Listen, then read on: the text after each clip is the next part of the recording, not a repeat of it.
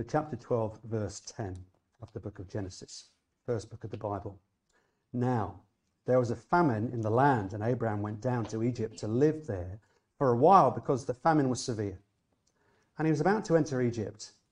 He said to his wife, Sarai, I know what a beautiful woman you are. When the Egyptians see you, they will say, this is his wife. Then they will kill me, but will let you live. Say, you are my sister, so that I will be treated well for your sake, and my life will be spared because of you. When Abram came to Egypt, there were donkeys, men servants and maidservants and camels. But the Lord inflicted serious diseases on Pharaoh and his household because of Abram's wife, Sarai. So Pharaoh summoned Abram. What have you done to me? He said. Why didn't you tell me she was your wife? Why did you say she is my sister, so that I took her to be my wife? Now then, here is your wife. Take her and go. Then Pharaoh gave orders about Abram to his men, and they sent him on his way with his wife and everything he had.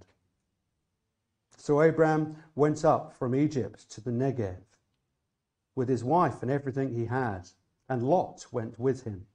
Abram had become very wealthy in livestock and in silver and gold.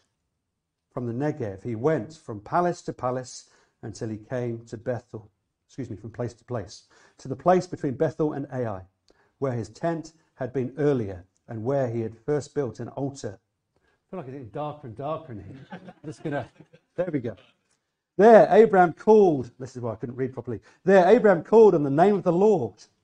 Now Lot, who was moving about with Abram, also had flocks and herds and tents, but the land could not support them while they stayed together, for their possessions were so great that they were not able to stay together.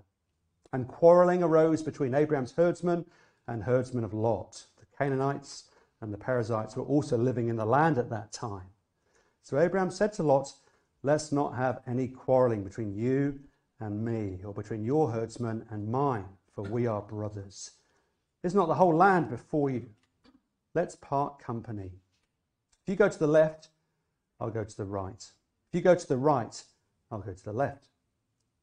Lot looked up and saw that the whole plain of the Jordan was well watered, like the garden of the Lord, like the land of Egypt towards Zor. This was before the Lord destroyed Sodom and Gomorrah. So Lot chose for himself the whole plain of Jordan and set out toward the east. Two men parted company. Abram lived in the land of Canaan, while Lot lived among the cities of the plain and pitched his tents near Sodom. Now the men of Sodom were wicked and were sinning greatly against the Lord. The Lord said to Abram after Lot had parted from him, lift up your eyes from where you are and look north and south, east and west.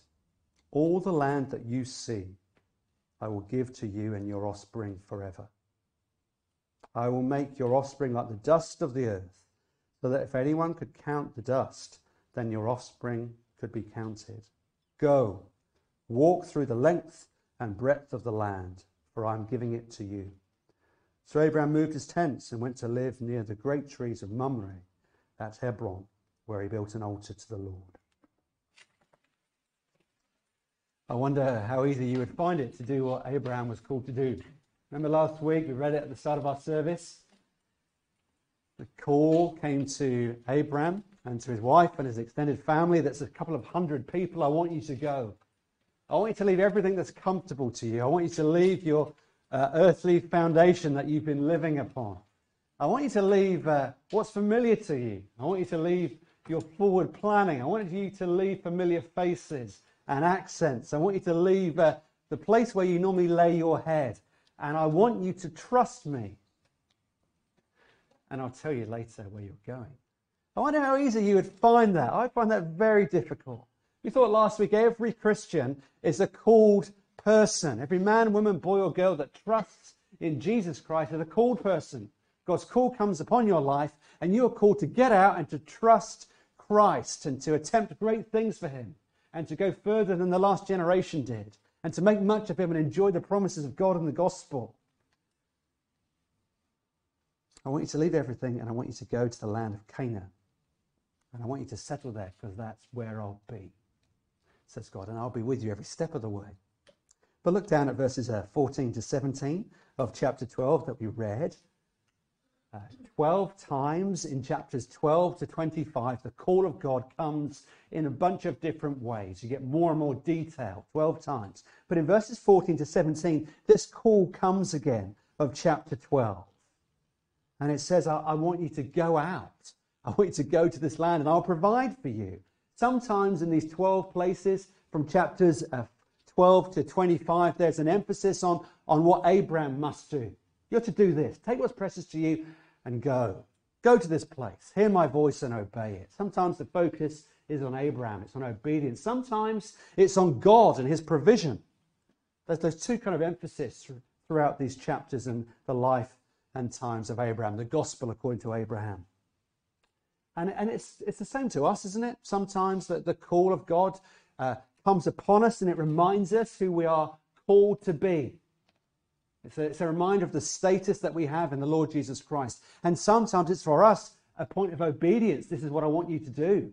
Because of who I've made you, respond to the uh, initiative that's been shown to you in Christ. And I want you to live in a different way or do a different thing. And uh, this morning we meet a new character called Lot. We meet someone we've met before called Abram. We meet someone altogether lovely called Jesus. But I want us to think about, first of all, Lot, this new character who comes on the scene, Lot, Lot in the garden, Lot in the garden. That's our first thing to think about. Look at verse five now in uh, chapter thirteen. Now Lot, who was moving about with Abram, uh, also had flocks and herds and tents, but the land could not support them while they stayed together, for their possessions were so great that they were not able to stay together. And quarreling arose between Abram's herdsmen and the herdsmen of Lot. Now Lot, Lot was Abram's nephew, and Lot was with Abram and they were journeying together. Now there's a thing you may have noticed that that is, as, as we read the passage, there's more and more stuff being accumulated, herds, men, servants, cattle, gold, silver. And, and when you're a nomadic sort of person, you don't uh, change in one bank for a, a P E P or an I S A. You don't change in a bank manager for an independent financial advisor. When you get more stuff, there are organizational challenges that accrue. You don't get a bigger wallet, you get a bigger herd. You don't get um, a bigger house, you get a bigger household. That's what the Bible is explaining, that God is blessing them. And when nomadic people get wealthy, you get organizational challenges. You need to think smart. And that's what's behind these verses, verse five and six and seven. You, you got Abram and Lot, and they're facing, in a managerial sense, these logistical challenges, and they're facing them head on. That they can't ring up the army. Can you help us? We've run out of H G V drivers. But uh, he's saying, look, this is what's happening, says uh, Moses, and he writes down these sentences in the book of Genesis. And they are beginning to grow in their financial size and capacity. And with them, so are the tribes and the herds. It's not just their bank balance. It's bigger than that. And the challenges are significant. Look at verse six. This uh, financial growth is so severe that they, they need to make some hard decisions. I mean, God said, go and settle in the land of Canaan. And now a big decision needs to be, needs to be made. Will they trust God? Will they remain in the land of God and trust in the promises of God based on the Son of God? Or will they take matters into their own hands? So it's this big decision that needs to be made. And as we read, Abraham makes this remarkable decision to say, well, I'm going to put my rights second and I'm going to put your needs first. Uh, Lot, the ball's in your court. court. You choose. If you go to the right, I'll go to the left. If I If you go to the left, I'll go to the right, and so on. And this place, the geography is important. They're down in verse three. We read of it in verse six again. This place where they stand is a high point between Bethel and Ai. So it's a high point where, where the, uh, the change in elevation is severe. So within twenty miles that you could see on a clear day with a naked eye, there's a descent of three thousand feet. And so you've got this vast uh, landscape before you, where Canaan was a kind of an arid place, a desert land to some degree, and you've got Abram trusting the promises of God with Lot and this big decision that needs to be made, and they're standing on a high point and they're saying, Abram to Lot, you choose. My right second, I'll put to myself second, I'm going to put you first. And uh, Lot looked with his eyes down this valley. And he says something very, very significant because he sees it's green and it's fertile. Look down to verse ten. He lifts up his eyes and the text literally says he saw that the whole plain of the Jordan was well watered. It's fertile. It's a place where you could go and you could make your herd into a greater herd. You could go and make a big buck there because there was water in plentiful supply. But what's been revealed, the way the language is written in the original language, is very important, is what's going on in his heart. It reveals the uh, ambitious nature of Lot in his spirit. I mean, there's something going on the way verse ten is written, that the cost of following God is too great for Lot, and he wants to take things into his own hands. Abraham, the call came, I want you to leave everything, and I want you to trust me. I want you to go out, and I'll tell you later. But for Lot, that was too much. And so Lot chooses, a couple of things. Lot chooses financial growth ahead of his relationship with Abraham, and also he chooses financial growth ahead of his relationship with God. And we need to stop and just camp out in verse ten for a moment. The Bible says there's nothing wrong with making money. Some wonderful, ambitious businesswomen and businessmen that give generously to the cause of the gospel. So there's nothing wrong with making money. There's nothing wrong with being ambitious and wise with resources. The Bible's very clear on that. But look at verse ten again. It's not a description written by the narrator. This is just what Lot did. The way it's written is actually... what's being described is what's happening internally in his motivational structure. He's looking at something and there is a longing that can be met. It says Lot looked up and saw that the whole plain of the Jordan was well watered. Here's the key phrase. It was just like the garden of the Lord. It was just like Eden. It was just like that wonderful created world in the Garden of Eden that God spoke into being. And there was intimacy between man and woman and the face of God. They enjoyed the relationship that they were made for. And Lot looks and says, that's where I want to go. That's where I want to go. Because through that, I, it's as if I can get back to the garden. It's as if I can get back to the garden. He didn't just have his, uh, it wasn't just his wallet. He thought, that's a great sound investment, Abraham. You can sort yourself out. I'm going there. And that's where I make a buck. You can sort yourself out, Jack. He wasn't just saying money, I'm just going to make a really shrewd uh, real estate or a, a house purchase. He wasn't saying that. He was saying, I can go there and I can fulfill the desires of my heart. For me, through that, it would just be like me going back to the garden of the Lord. Something spiritual going on, not just financial. Very important to see. A few months back, uh, Joe and I watched a film called Molly's Game. Tells the story of Molly Bloom. She's a remarkable athlete. She had a very privileged upbringing. It's a book that's been made into a film starring uh, Jessica Chastain and, and also Kevin Costner as her father. But the film starts out at uh, trials for the Olympics, and there she is skiing down a really steep slope, and a freak accident happens. One in a, one in a billion accidents happen, where a, a small piece of a fern gets caught in her binding, the binding unpops, and she has a terrible accident, and that's her Olympic dream in shatters. So her life goes from the hopes and dreams of being an Olympian to very quickly her finding herself evicted and down on her luck. She's a smart lady who has the world at her feet, or on her skis, you could say. But she had to make a buck, so what was she to do? Well, Molly Bloom decided to start a poker game. And she started to run a poker suite, a poker game for the rich and the famous. And she made millions and millions of dollars. She got into lots and lots of trouble with some shady characters throughout the book and the film. There is a very, very moving scene towards the end of the film where she's speaking with her father, Kevin Costner, on a bench in a park. Her father's a counsellor, and he says this. We're going to do three years of therapy in three minutes. But you've got to ask the questions and I'll give you the straight answer. Well, let's start with this, says the dad, Kevin Costner. Why do you, a beautiful, attractive, intelligent young woman who at twenty-two has a gold-plated resume, why does she end up running a high-stakes poker game? Well, I did it to make money. That's not really a head-scratcher, is it, Dad? You could have been a success at anything you wanted, and you know it. If you'd gone to law school, you could have been a partner by now. Why this? Here's the first minute. You were addicted to having power over powerful men. That's the first year of counseling in one minute.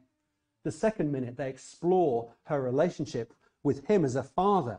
I was a failure as a dad, but I loved you, he said. But the last question, he says to her, with a long pause, you need to ask the last question yourself. It needs to come from you. Tears are running down her face. Moll asked the question, why didn't you love me as much as my brothers? Really moving. Hairs on the back of my head now. Why didn't you love me as much as my brothers? There it is, says her dad. Three years and three minutes. It only from time to time appeared that I didn't. What sort of answer is that? Long pause. Kevin Costner says to Jessica Chastain, you tripped over a stick. You tripped over a stick, okay? Ten years ago, you tripped over a stick. It was a one in a million thing. You tripped over a stick. That's what you did wrong. There's your session. Three years in three minutes. It's amazing how much faster you can go when you're not charging by the hour. I'm your father. Trying to comprehend, comprehend how much I love you will be like trying to visualize the size of the universe. Lot sees through financial gain an ability to get what he's looking for and what we're all longing for. He wants to go back to the garden. He wants to go back to the garden. We all have this deep spiritual insecurity. We don't know what we're worth. We don't know how much we're loved. We don't know how much God in Christ approves of us. And so we go a bunch of different ways to look for that approval and longing and acceptance. It can be work, it can be relationships, it can be career, it can be family, it can be friends, it can be addiction in a whole bunch of different ways. But verse ten is a fascinating verse. It's a fascinating description that tells you what's going on in Lot's heart. He looked at it and he thought it was like the garden of the Lord. Because that's when we once knew who we were. And all of us are trying to get back into the garden. If I had that, if I was married to him, if I was married to her, if this career had gone differently, if this relationship had gone differently, if my kids had behaved in this way, all my life would have been different. And through a host of different things, we're all trying to get back to the garden. He doesn't just want to get rich. That's the point. Lot says, Abram, you sort yourself out. I'm going down there. Because he set his heart not on riches, but on what riches would give him. That's why there's quarreling, verse seven and eight. They're frustrated, they're irritated, they're competing. And here's what's so challenging. This is not just about Lot. This is about you and me. We all do it in different ways. We all do it in different ways. We want to get back to the garden of the Lord, but we want to get back to the garden of the Lord without the Lord. That's the deep irony. We think we can get uh, acceptance and approval and love and satisfaction and joy and contentment away from God, and we can't, says the Bible. That's Lot, and that's the garden. Here's Abram and the foundation. Abram and the foundation. This second character, Abram, is just so different. Completely different motivations that are revealed through his actions. He's, he's a bit of a hero, but then we see that he's actually got feet of clay. Remember the time in which we're living. It's a patriarchal society. The eldest had everything. The eldest had first dibs. The eldest had first choice. And this huge family, this huge wealth was being accrued. So the next chapter of the Bible, Genesis chapter fourteen, tells us that Abraham wasn't just a, a sort of household that we would understand, a nuclear family. He was in charge of hundreds of fighting men. Huge uh, organizational structure. He was a great man over a great household, more like a tribal leader rather than just a person with a, a roof over their heads or some canvas over his heads with a few cattle. He was a great, great man. And the decision he made seems to make no sense at all. I'll go second, you go first. I'll put all my rights to the side and you can, you can choose where you want to go. But actually, it's a very wise decision. Did you notice verse seven? There's a strange little reference in verse seven to the, the Canaanites and the Perizzites. They're mentioned. And we'll find out later on what, what happens as we get into warfare in the next chapter. But Abraham is smart enough to realize that if Lot and he get estranged, if they, if they go to war themselves, then they become very, very vulnerable to uh, would-be attackers and foes. They're surrounded by hostile tribes, so they need to keep together. They need to keep on good terms. That's part, I think, of uh, the reasoning behind this decision. But the second thing is what he says, you go first, I'll go second, it's so countercultural. Age matters, uh, rights matter, and he gives them all up, Abraham, to trust God. I'll take God at his word that he will provide for me. You choose, you go and choose the green pastures, you go and choose what looks like the, the garden of the Lord, that wonderful valley. But I will take God at his word. Where did he get this sort of wisdom? The book of Hebrews tells us where. Hebrews eleven eight says, by faith Abraham, when called to go to a place he would later receive as his inheritance, he obeyed and he went. A bit later on, by faith he made his home in the promised land like a stranger in a foreign country, for he was looking forward to the city with foundations whose architect and builder is God. Being a Christian, Abraham is teaching us, a Christian is someone like Abraham who's changed their foundations. That you've changed what you're basing your life upon. You're changing the point of stability. You're changing what uh, is solid in your heart and under your feet, mixing my metaphors. And everyone has something that you will live and you would die for. There's a relationship, there's an event, there's an activity that's so precious to you, it keeps you up at night. You do lose sleep over this thing. And if you lost that thing, that person, that relationship, that activity, that value, that value or that valuable entity, you would say, that's it, I've got no meaning. Life is up. Without that, without you, my life is not worth living. It could be family, it could be career, it could be comfort, it could be money like Lot, this ambitious man. And the call of God on Abraham's life, on every Christian's life, is not just that you need to change your behavior. It's not just external, it's an internal reworking of your foundation of your heart. And the call of God is saying, change your foundations. Don't live for yourself anymore. See through the lies of the culture. Engage with culture. Think carefully. Be a thinking person. But make my righteousness your wealth. Make my salvation your joy. Make my uh, purpose your life's goal and mission. You're thinking far too small, you're too far, too easily pleased, said C S Lewis. And that's what's behind this decision from Abraham. The foundation of his life had changed. He wasn't living for money or family anymore. He was living for God. What a hero. Well, not quite. Because if you look back to chapter twelve, you see a very shady uh, episode in the life of Abraham. Did you notice that as we read from verse ten down to verse twenty of chapter twelve? Down to uh, Egypt they go, and he wants to save his bacon. Well, not as a Jewish person, but he wanted to save his skin. And so he says, she's not my wife. You cannot say that anymore. You would need to say that you're my sister. She's not really my wife. It's a very shady episode in the story of Abraham. And the sad news is that it happens almost word for word once again. But look at verse three. There's something very interesting that happens in chapter thirteen, verse three. All to do with the geography that you can see on the map uh, over my shoulder. Verse thirteen, from the Negev, Abraham went from place to place until he came to Bethel, to the place where, between Bethel and Ai, where his tent had been earlier, where he'd first built an altar. Now here on this map that you can see shortly, you can see the journey that is made from Ur of the Chaldeans up to Haran and uh, through to Egypt.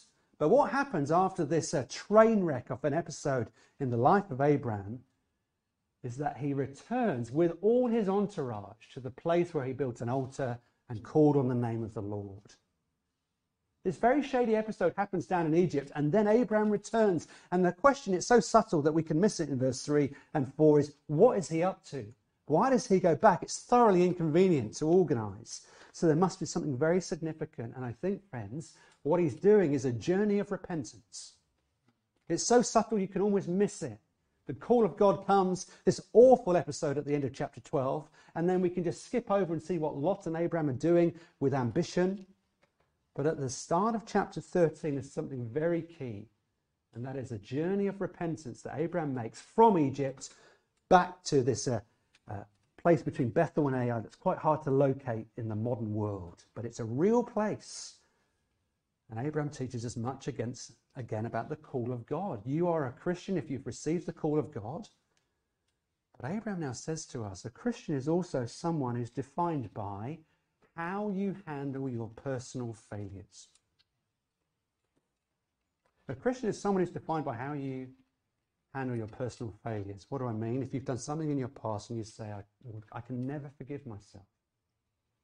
I wish I'd done that differently. That conversation where a plate was thrown, that conversation where a door was slammed, and maybe a, a fist punch was thrown. Whatever it was, harsh word, unkind, door slamming, broken relationship, mistake, that kind of stuff.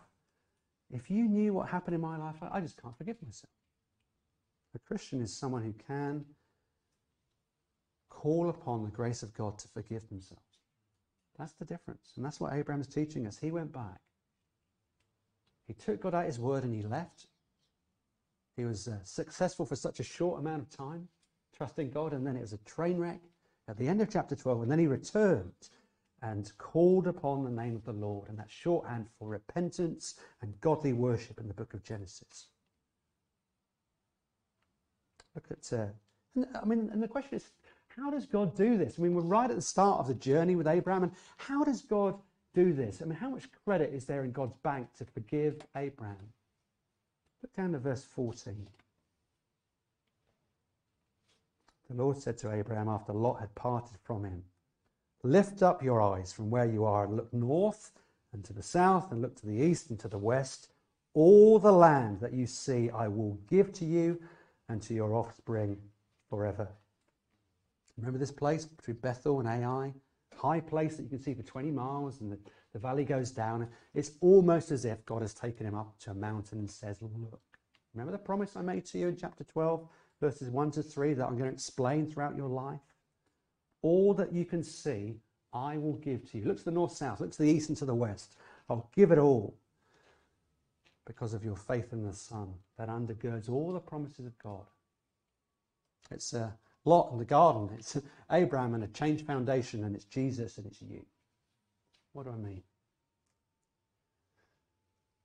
Abraham is a remarkable man with feet of clay.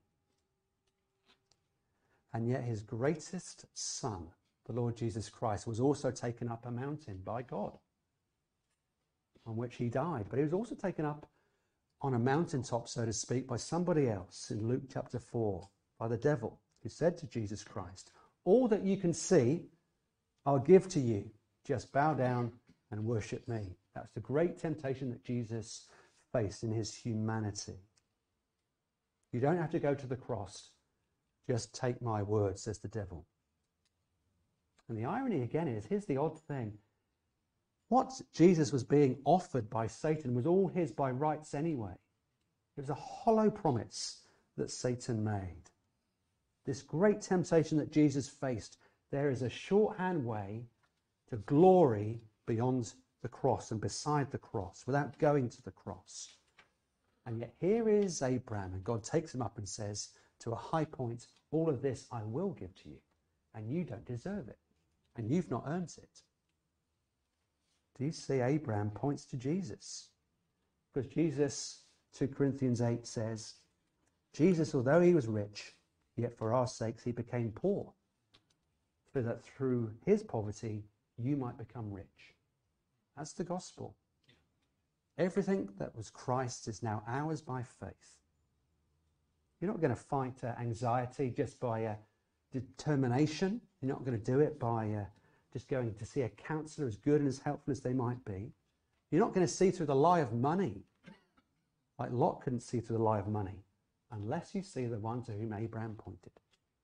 Then you can be generous with money because you see it for what it is. You can deal with your failures because you see the grace of God, that you've received forgiveness and that you've been approved through Jesus Christ and in him alone. I mean, do you have problems dealing with your own failure? Do you have regret and shame? There's too much to bear. If you knew it, I'd run out, that kind of stuff. You need to change your foundations to the grace of God. You're quarreling with people. You just want to get your own way. I just want to show them. I want them to respect me, and they're not. You need to change your foundation to the grace of God. If you're having trouble keeping just going on and enduring, I'm fed up with twenty twenty, it's stank. I'm fed up with twenty twenty-one, it's no, not any better. You need to change your foundation to the grace of God. You need to lift up your eyes and see all that God has given us in Christ.